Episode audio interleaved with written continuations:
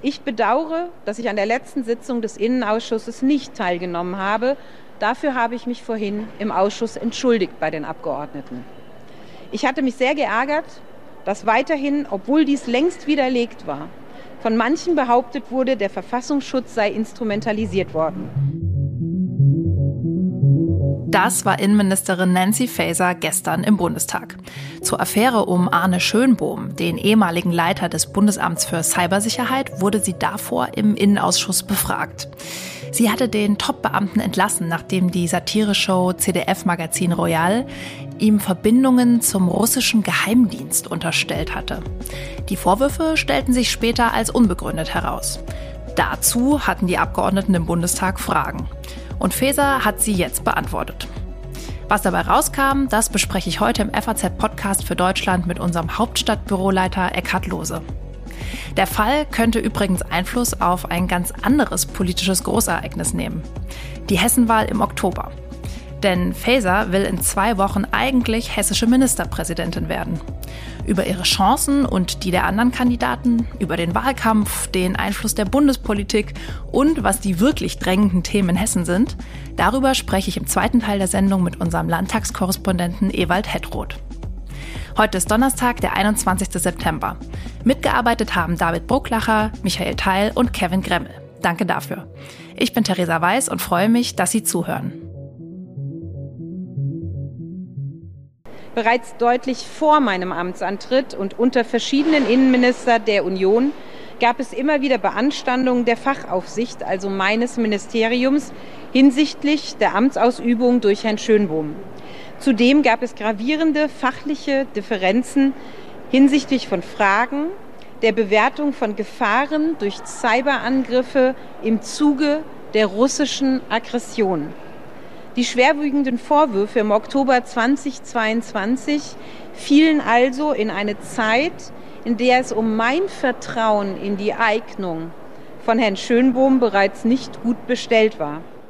Das war nochmal Innenministerin Nancy Faeser von der S P D gestern im Bundestag. Bei mir in der Leitung ist jetzt Eckart Lohse, der Leiter unseres Hauptstadtbüros in Berlin. Herr Lohse, sind jetzt alle Zweifel in dem Fall ausgeräumt? Nein, sind sie nicht. Dafür ist die ganze Kommunikation und die ganze Herleitung des Rauswurfs von Herrn Schönbohm ja viel zu holperig gelaufen. Man merkt schon, dass die Innenministerin versucht, einen Argumentationsstrang zu konstruieren und hinterherzuschieben, hinter ihre bisherige Handlung, der klar macht, ich habe Herrn Schönbohm nur aus sachlichen Gründen entlassen und es gab schon lange Zweifel an ihm. Aber das kommt natürlich ein bisschen spät und wenn Sie eine solche Konstruktion, wie sie sie jetzt behauptet, also eine Häufung von äh, Kritik an Schönbohms Kompetenz und Zweifel, ob er der Richtige sei, wenn sie das gleich am Anfang gemacht hätte, wäre vermutlich der Fall nicht ganz so äh, vor ihren Füßen gelandet. Mhm. Vielleicht noch mal ganz kurz, können Sie den Fall für uns noch mal einordnen und Ihre persönliche Bewertung mit uns teilen? Ja, das will ich gerne tun. Es war ein bisschen überraschend, dass die Ablösung von Herrn Schönbohm an der Spitze des B S I so in engem zeitlichen und dann letztendlich auch inhaltlichem Zusammenhang mit einer Satiresendung, der von Herrn Böhmermann gekommen ist. Es entstand also der Eindruck, die Recherche einer Satiresendung, die zwar immer auch immer mehr inhaltliche Komponenten hat, aber letztendlich ja doch nicht das klassische Rechercheinstrument ist, habe die Ministerin zum Anlass genommen, Schönbohm abzulösen. Und dazu kam ein Verdacht der zu großen Russlandnähe. Letztendlich entstand daraus der Eindruck, Faeser wollte Schönbohm loswerden und hat das nur einfach schlecht gemacht. Sie hat natürlich die Möglichkeit, als Innenministerin den Chef einer nachgeordneten Behörde zu versetzen. Wenn man das vernünftig begründet, dann ist das überhaupt kein Problem für eine Innenministerin. Aber es war natürlich der Eindruck entstanden, sie hat gar keine wirklich sachlichen Gründe. Sie hört auf Gerüchte, sie hört auf eine Satiresendung und deswegen versucht sie jetzt im Nachgang und natürlich mit der Landtagswahl in Hessen vor Augen eine sachliche Konstruktion, eine sachliche Begründung des Rauswurfs oder des Wechsels von Herrn Schönbohm von dem großen, wichtigen B S I in eine sehr viel kleinere Behörde zu begründen. Inwiefern beschädigt die ganze Affäre Frau Faeser denn? Das tut sie auf jeden Fall, weil, wie ich es ja gesagt habe, man den Eindruck hat, entweder hatte sie gar keine sachlichen Gründe, sondern hat eher den ja schon immer mal wieder auftauchenden Gerüchten, Schönbohm habe eine zu große Nähe zu einem etwas zweifelhaften Verein mit Russland-Beziehungen. Das hat sich alles ja in der Form nicht wirklich erhärten lassen. Sie sei da im Grunde genommen nicht der sachlichen Entscheidung gefolgt, sondern habe doch eher als ähm, sozialdemokratische Wahlkämpferin gehandelt. Es gab gar keinen großen Druck, Schönbohm rauszuwerfen. Es gab, also wenn Sie mal vergleichen, die Diskussion, die es über Hans-Georg Maaßen im Jahr zweitausendachtzehn gab, da war ein riesiger öffentlicher Druck. Da gab es Vorfälle, da musste die Bundeskanzlerin handeln und auch der damalige Innenminister. Das war hier gar nicht der Fall. Ein bisschen verwundert ist, warum Faeser die Causa Schönbohm so hochgezogen hat. Aber sie hat es nun mal gemacht und sehr schnell kam das Gefühl mit, sie hat es nicht gut gemacht. Sie hat es nicht so gemacht, wie es eine Ministerin, die ja auch eine Pflicht gegenüber den ihnen unterstellten, wenn auch Topbeamten wie Herrn Schönbohm hat. Insofern bleibt das schon an ihr hängen. Einmal der Verdacht, da war äh, das Gefühl, sie musste jemanden unliebsamen loswerden, nur auf Basis von Gerüchten. Und zweitens mal, sie ist nicht in der Lage, ihr Haus vernünftig zu führen. Mhm. Glauben Sie denn, sie hat das irgendwie mit Blick auf die hessische Landtagswahl, die Sie ja eben auch schon angesprochen haben, gemacht oder verhält sich jetzt in der Art, wie sie es tut, weil sie ja äh, hessische Ministerpräsidentin werden will?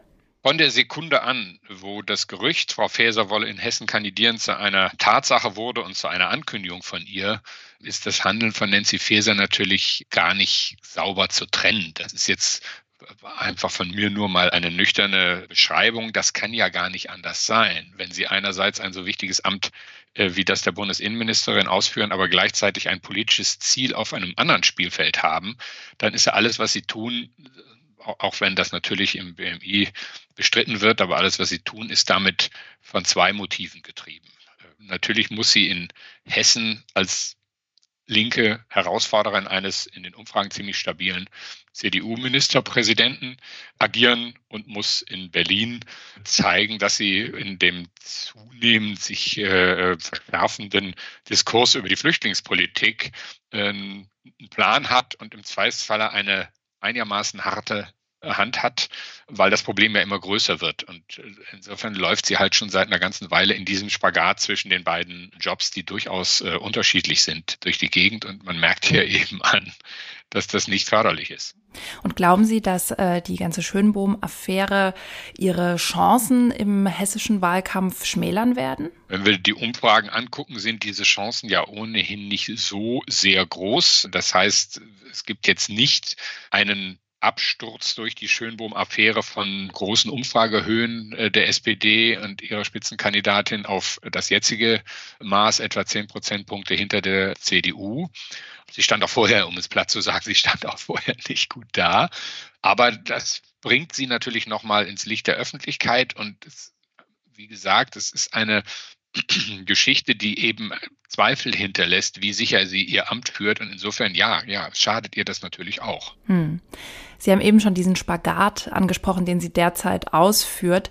Nehmen Sie der Innenministerin eigentlich ab, dass sie wirklich nach Hessen zurückkehren will? Es ist, ähm, also Sie merken schon an, an, an dem kleinen Anlauf zu meiner Antwort, dass ich das nicht mit einem klaren Ja beantworte. Kann. Sie war ja nun gerade Innenministerin geworden, als sofort die Frage aufkam, was macht sie eigentlich mit Hessen? Kommt sie da in Frage? Man hörte sehr früh, jemand anders als Nancy Faeser hat die S P D in Hessen überhaupt nicht. Die muss Spitzenkandidatin werden. Es war also auch ein Druck von außen da. Ich kann mir nicht vorstellen, dass es bei den internen Absprachen zwischen Olaf Scholz und Nancy Faeser, kommst du ins Kabinett, dieses Thema muss auf dem Tisch gelegen haben. Jeder wusste, die Hessen wählen. So, das heißt, sie war von Anfang an in so einer schwierigen einerseits, andererseits Haltung und man hat nicht den Eindruck, dass sie kämpft wie jemand, der nichts anderes kennt als das Ziel, Ministerpräsidentin zu werden. Das ist ja doch schon so ein bisschen, sucht sie sich das à la carte aus und sagt, nee, also ähm, wenn ich nicht äh, gewinne, dann gehe ich nicht nach Hessen, denn Fraktionsvorsitzende war ich ja schon mal, was ja Also mich als Wähler würde das nicht überzeugen, denn ich sage, wenn dir das Wohl Hessens wichtig ist, dann gehst du da auch als Oppositionsführerin hin. Und das hat sie ja gleich abgelehnt. So ein bisschen Rosinenpickerei ist da schon, auch wenn es schon oft gesagt worden ist. Aber wir denken an Norbert Röttgen, der Bundesumweltminister war und so mit Dreiviertelschwung versucht hat, Ministerpräsident in Nordrhein-Westfalen zu werden. Das merkt man, wenn nicht die volle Kraft da ist. Und ich würde auch bei Nancy Faeser sagen, sie will beide Optionen haben und falls sie die eine nicht kriegt, nämlich Ministerpräsidentin zu werden, Chefin zu werden in Hessen, dann äh, bleibt sie lieber eine Ebene drüber, ähm, Bundesinnenministerin. Das spürt man, das spürt auch der Wähler. Also die letzte Wucht im Wahlkampf fehlt da auf jeden Fall. Mhm. Ist es denn überhaupt besonders attraktiv, der Chef eines Landes zu sein? Es gibt ja den Satz, dass man lieber König im eigenen Garten als Gärtner beim König ist. Als Bundesministerin sind Sie natürlich immer Teil eines Kabinetts, wo jemand anders am Ende über Ihr politisches Schicksal entscheidet. Kurz gesagt, wenn Scholz irgendwann der Auffassung ist, Nancy Faeser ist nicht mehr die Richtige, kann er sie rausschmeißen. Das kann Ihnen als gewählte Ministerpräsidentin in einem großen Flächenland nicht passieren. Da sind Sie erstmal gewählt. Und da gehört schon sehr viel dazu, um dieses Amt zu verlieren. Also sie, sie sind ein, ein mächtiger Spieler, eine, eine mächtige Landesfürstin wäre sie als Ministerpräsidentin. Und äh, Hessen ist groß. Hessen spielt bei den Fragen des Föderalismus in der zunehmend wichtiger werdenden Ministerpräsidentenkonferenz. Gerade in Corona haben wir das ja gesehen. Da spielt Hessen eine Riesenrolle. Also der Vorgänger von Herrn Rhein, Herr Bouffier, war beispielsweise in allen großen Fragen, vom Ausstieg aus der Atomkraft über die Energiewende, über Corona, der war immer ein ganz wichtiger Player. Insofern, das ist schon attraktiv, aber man muss es auch wirklich wollen. Und da haben wir gerade ja schon gesagt, da bestehen gewisse Zweifel. Hm. Ist also das hessische Wahlergebnis auch auf Bundesebene relevant, würden Sie sagen? Ja.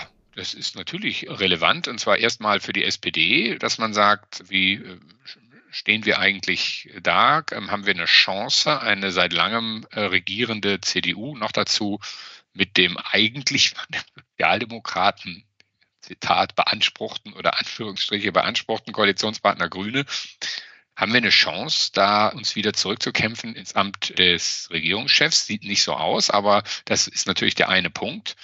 Das ist der S P D in den bisherigen Landtagswahlen während der Kanzlerschaft Scholz im Saarland gelungen. Aber ansonsten gab es die Verteidigung einer Landesregierung in Niedersachsen bei der Landtagswahl. Berlin hat die S P D verloren an die C D U. Und in Nordrhein-Westfalen und auch in Schleswig-Holstein hat die C D U ja sehr stabil ihre Macht behauptet. Also das ist in der Kette der Landtagswahlen, auf die ein Bundeskanzler natürlich immer guckt, um zu sehen, wie stark ist eigentlich auch mein Unterbau im Land, ist das ein wichtiger Punkt. Zumindest wie nah kommen wir ran an die regierende C D U? Oder haben wir sogar nach der Wahl eine theoretische, mindestens theoretische Mehrheit, die Regierung zu bilden? Dann kann man immer noch sagen, gut, die Grünen gehen lieber weiter mit der C D U, aber wir hätten eine Mehrheit gehabt, weiß ich was, für eine Ampel oder sowas. Das ist schon von Gewicht, so eine Landtagswahl. Vielen Dank, Herr Lohse, für Ihre Einblicke aus der Hauptstadt. Sehr gerne. Wie die Wahl in Hessen ausgeht, ist also auch für den Rest der Republik nicht ganz unwichtig. Das hat Eckart Lohse gerade nochmal klargemacht. Immerhin, Hessen ist das fünftgrößte und das fünftreichste Land in der Republik. Darum analysiert jetzt unser Landtagskorrespondent Ewald Hetrodt den Wahlkampf. Wir sprechen heute über die Hessenwahl und zuerst möchte ich Sie mal fragen, wer sind denn die wichtigsten Kandidaten und was zeichnet die aus? Die drei wichtigsten Kandidaten sind der Ministerpräsident Boris Rhein von der C D U, sein Stellvertreter im Amt des Ministerpräsidenten, der Wirtschaftsminister Tarek Al-Wazir von den Grünen und die Bundesinnenministerin, die sozialdemokratische Spitzenkandidatin Nancy Faeser. Interessant, dass Sie Frau Faeser als Letzte genannt haben. Bundespolitisch ist sie ja in aller Munde und scheint da sehr viel mehr Aufmerksamkeit zu bekommen als die zwei Politiker, die Sie zuerst genannt haben. Ja, Frau Faeser habe ich nur deshalb als Letzte genannt, weil sie halt als Politikerin nicht in Hessen im Land agiert, sondern als Bundesministerin des Innern vor allen Dingen in Berlin ist und da Ihre, ihren eigentlichen Job erledigt. Mhm. Ja, wie rechnen Sie denn so die Chancen der einzelnen Kandidaten aus, der, vor allem der drei, die Sie jetzt genannt haben, die wahrscheinlich doch die aussichtsreichsten sind? Also es gibt drei ziemlich aktuelle Umfragen. Die F A Z hat zunächst die Forschungsgruppe Wahlen beauftragt und vor ein paar Tagen hat auch der Hessische Rundfunk nochmal Infratest D I M A P beauftragt mit einer Umfrage. Und diese Umfragen laufen alle ungefähr auf dasselbe hinaus. Die C D U kommt auf circa dreißig Prozent. S P D und Grüne liegen im Moment in der Größenordnung von knapp zwanzig Prozent. Diese Zahlen scheinen mir stabil zu sein. Es kommt hinzu, dass es noch einige Erkenntnisse der Demoskopen gibt, die auch aussagekräftig sind und auch in allen Umfragen dieselben sind. Danach hat die C D U die besten Kompetenzwerte in den entscheidenden Politikbereichen. Der Ministerpräsident Rhein ist beliebter als seine Konkurrenten. Bei den Grünen gibt es das Phänomen, dass selbst von den Leuten, die sagen, sie wollen grün wählen, viele nicht wollen, dass die Grünen die Landesregierung anführen. Bei Frau Faeser gibt es die große Schwierigkeit, dass sie zwar sehr bekannt ist, aber nicht sehr angesehen ist. Wenn man diese Daten und demoskopischen Werte zusammennimmt, kommt man zu dem Ergebnis, dass die C D U die besten Chancen hat, auch künftig mit Boris Rhein den Ministerpräsidenten zu stellen. Hinzu kommen halt die, kommt die Performance der unterschiedlichen drei Kandidaten. Genau, im Wahlkampf. Und wie erleben Sie die drei Kandidaten da so? Ich habe zum Beispiel gehört, dass Nancy Faeser so am, am Weinstand irgendwo in Hessen gut ankommt und mit den Leuten irgendwie ja, laut lacht und da so eine Verbindung schon herzustellen scheint. Wie erleben Sie das? Also bei Nancy Faeser muss man sagen, sie ist viel netter, als sie im Fernsehen rüberkommt. Ich kenne sie jetzt seit ein paar Jahren und hatte auch Gelegenheit, mal in einer Delegation zu sein, die den früheren Ministerpräsidenten Bouffier nach Nordamerika begleitet hat. In so Reisegruppen bekommt man schon ein Gefühl dafür, wie die unterschiedlichen Teilnehmer so sind. Und bei Frau Faeser ist halt das Phänomen, dass sie ihre gewinnende Art im persönlichen, unmittelbaren Bereich ähm, im Fernsehen so nicht zur Geltung bringen kann. Hm. Und macht sie denn dann genug Haustür, Wahlkampf und Wahlkampf hier in Hessen vor Ort, um da mit ihrer Gewinnart anzukommen? Oder ist sie zu wenig hier im Land? Ich habe ihr gesagt, Frau Faeser, wäre es nicht eigentlich am besten für Sie, wenn Sie hier im Land wären und gar nicht in Berlin und dann mit Ihrer Art auf Menschen zuzugehen, hier Stimmen sammeln würden?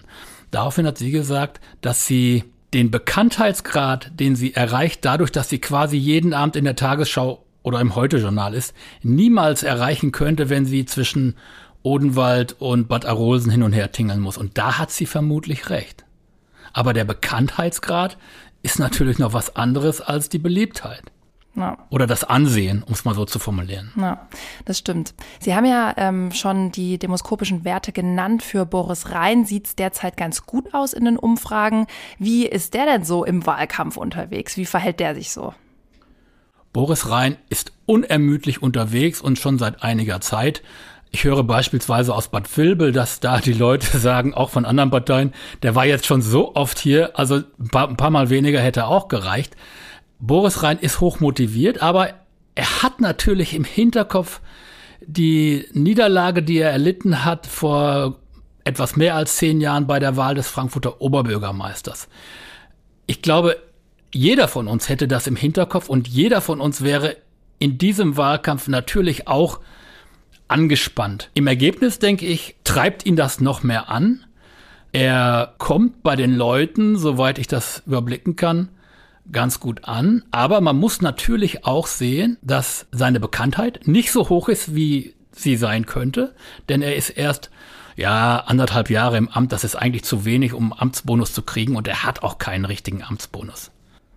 Okay. Und Tarek Al-Wazir, von dem hört man, finde ich, ganz wenig. Also ist jedenfalls mein Eindruck. Dabei ist er ja schon stellvertretender Ministerpräsident. Und wie ich in dieser Erhebung der von der Hessenschau beauftragt gesehen habe, hat er bei den Popularitätswerten auch richtig gute Werte. Irgendwie vierundvierzig Prozent finden ihn super angenehm und haben irgendwie ein positives Bild von ihm. Dieser eine Wert ist so. Nimmt man alle Werte zusammen, sieht man aber, dass Tarek Al-Wazir, was die Persönlichkeitswerte angeht, verloren hat. Er war in der Ära Bouffier über weite Strecken, über Jahre hinweg, der beliebteste Politiker Hessens. Das war schon ein Punkt. Nicht der Ministerpräsident, sondern der stellvertretende Ministerpräsident war der beliebteste Politiker Hessens. Diesen Diesen Status hat er so nicht mehr. Woran liegt das? Ich vermute, dass er einerseits ein sozusagen ein Opfer der Politik der Ampel ist und natürlich die Bürger die Galionsfigur der Grünen in Hessen in Verbindung bringen mit den Grünen in Berlin und dem Heizungsgesetz, das äh, die Partei und das insbesondere Robert Habeck auf den Weg gebracht hat. Andererseits muss man auch eines sehen. Er ist jetzt hier ein Vierteljahrhundert in Hessen und dann lässt auch irgendwann die Begeisterung naturgemäß etwas nach. Mhm, okay, also vielleicht sozusagen die äh, politische Halbwertszeit überschritten. Jetzt haben Sie zwei Sachen in Ihrer Antwort angesprochen, über die ich mit Ihnen noch reden will. Und zwar zum einen die Bundespolitik äh, und wie die sich hier auswirkt. Aber zuvorderst würde ich gerne was anderes fragen, nämlich die landesspezifischen Themen, die im Wahlkampf eine Rolle spielen. Was würden Sie denn sagen, was sind die Themen, die Hessen wirklich bewegen? Also ich glaube, es ist ein Unterschied zwischen dem, was Hessen wirklich bewegt und zwischen dem, was wirklich wichtig ist in Hessen. Dann erzählen Sie mal. Also tatsächlich sagen ja ungefähr die Hälfte der Wahlberechtigten, dass sie sich bei ihrer landespolitischen Wahlentscheidung nach der Bundespolitik richten. Das heißt, man kann nicht übersehen, dass die Frage der Migration beispielsweise ein ganz wesentlicher Punkt ist, der in Hessen die Menschen bewegt, der aber nicht wirklich im Land entschieden wird. Das Problem für Frau Faeser, ich habe es eben gesagt, besteht darin, sie ist im Bund, sie ist für dieses Problem bzw. für die Bewältigung dieses Problems verantwortlich, kommt aber da nicht voran, um es vorsichtig zu formulieren. Das wirkt, wirkt sich dann für sie im Land aus. Das zweite Thema ist natürlich das Thema Klima oder, um es präziser zu sagen, die Frage des Heizungsgesetzes, die ja schon seit Monaten die Bürger beunruhigt und natürlich auch in Hessen eine Rolle spielt. Und so rein landespolitische Themen, was steht da ganz oben auf der Liste? Also die große Mehrheit der Wähler findet, dass die Schulpolitik das entscheidende und wichtigste Thema der Landespolitik ist.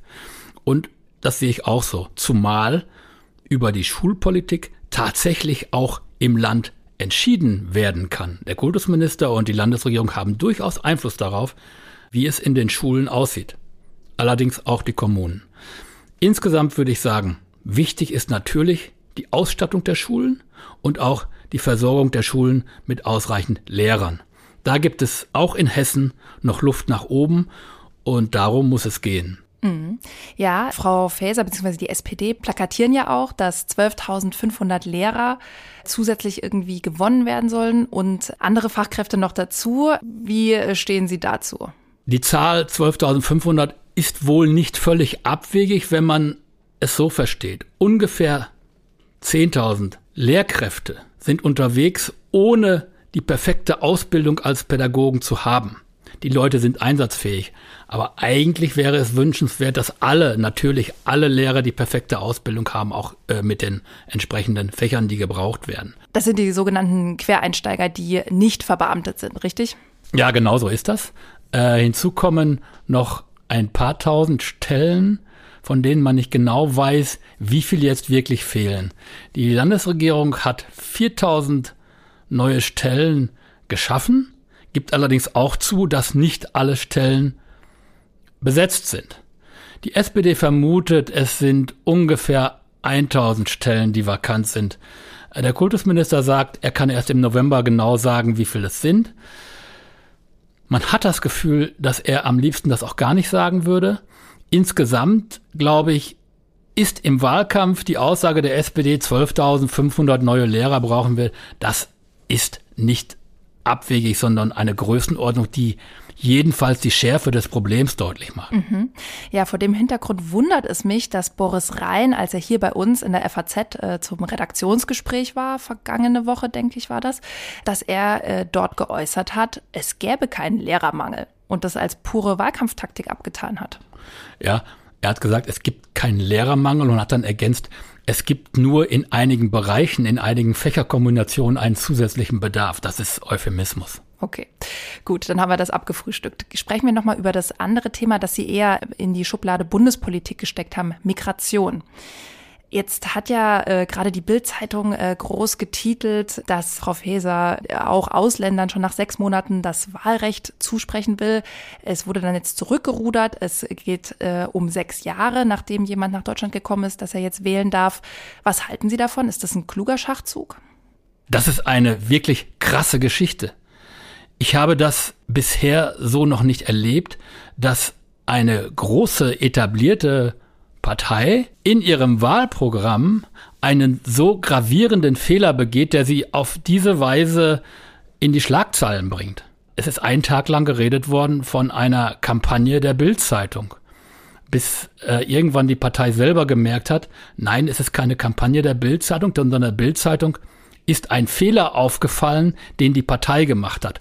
Und ich frage mich wirklich, wie es passieren kann, dass in einem Wahlprogramm, das ja von vielen Gremien abgesegnet wird, am Ende auch von einem Parteitag, drinsteht sechs Monate, obwohl gemeint war sechs Jahre. Das ist schon ein Knaller. Überhaupt muss ich schon sagen, dass der Wahlkampf der S P D jedenfalls im Moment bis heute sowas von vergeicht ist, wie ich das in den letzten Jahrzehnten, wie ich das eigentlich noch nie habe beobachten müssen. Es fing an mit dem Abgeordneten Marius Weiß, der eine Parkplakette gefälscht hat und dafür verurteilt wurde und froh sein kann, dass er nicht vorbestraft ist. Es geht dann halt weiter mit dem Schönbohm-Problem, das Frau Faeser hat. Es geht weiter mit dem Migrationsproblem, das Frau Faeser nicht löst. Und es ist natürlich auch eine Belastung für die S P D, dass Frau Faeser insgesamt als Bundesministerin die ungeliebte Ampel insgesamt repräsentiert. Das sind alles Punkte, die, als Frau Faeser aufgestellt wurde als Spitzenkandidatin, so nur zum Teil absehbar waren. Und das ist schon ein Punkt, dass hier eine, das muss man schon sagen, dass wenn das so bleibt, wenn sich das hier so verfestigt, dass hier eine große, starke Volkspartei in die Knie geht. Stichwort ungeliebte Ampel, eine Nachfrage. Welche ähm, ja, äh, Optionen für eine Regierungskoalition gäbe es denn in Hessen derzeit? In Hessen warnt die C D U permanent vor der Ampel. Da hören wir mal kurz rein. Der Ministerpräsident Boris Rhein hat das hier gesagt.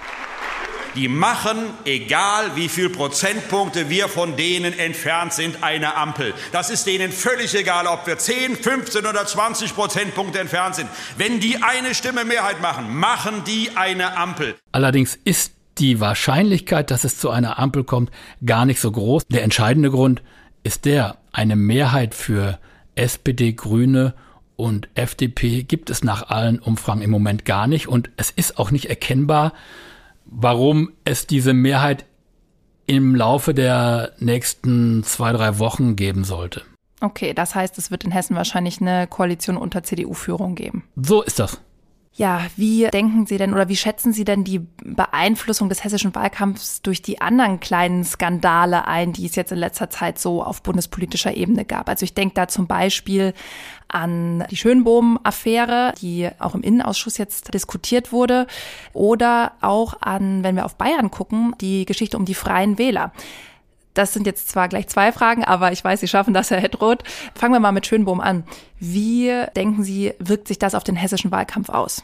Die äh, jüngste Umfrage, die es gibt, hat das Thema Schönbohm noch nicht eingepreist. Der Vorgang ist auch relativ kompliziert. Es geht um den Umgang der Bundesinnenministerin mit einem Top-Beamten. Und da wird ihr vorgeworfen, die Fürsorgepflicht vernachlässigt zu haben, wenn nicht sogar dramatisch dagegen verstoßen zu haben. Dieser Vorwurf ist nicht aus der Welt. Und er ist gravierend, weil die Bundesinnenministerin sozusagen die Verkörperung des deutschen Berufsbeamtentums ist. Sie muss in diesen Sachen einwandfrei und tadellos handeln. Wenn sie das nicht tut, fällt das nicht nur dem einen oder anderen Wähler auf, sondern es fällt der gesamten deutschen Beamtenschaft auf, egal wo dieser Beamte sitzt. Sie ist die oberste Dienstherrin. Darum darf an dieser Stelle eigentlich gar kein Fehler passieren. Wenn Sie mich fragen, wie das den Wahlkampf beeinflusst, würde ich sagen, dass die Leute schon mitkriegen, dass sie da zweimal zum Innenausschuss nicht hingegangen ist, dass da ein Arzttermin vorgeschützt wurde, dass sie dann schließlich doch in den Innenausschuss gegangen ist, dass sie da an dieser Stelle etwas zu verbergen hat möglicherweise, das könnte ihr persönlich und ihrem ohnehin nicht sehr ausgeprägten Ansehen und ihrer Beliebtheit nochmal abträglich sein. Und das andere Beispiel, die Freien Wähler in Bayern, das war ja, also für mich zumindest überraschend, dass nach dem ganzen medialen Echo um Aiwanger und das absolut geschmacklose Flugblatt, das wohl, äh, als er noch Schüler war, in seinem Rucksack gefunden wurde, eher dazu geführt hat, dass die Freien Wähler in Bayern Auftrieb bekommen haben. Hat das auch irgendwie in Hessen ein Echo gefunden? Nach meinem Eindruck bisher nicht. Die Freien Wähler gelten als sonstige Partei und werden speziell ausgewiesen, wenn sie mehr als drei Prozent haben. Wenn sie also die Chance haben, die fünf Prozent Hürde zu überschreiten. Das ist bislang so nicht gemessen worden und ich erlebe auch keine Aktivitäten der Freien Wähler, die darauf hindeuten, dass da eine größere Bewegung ist.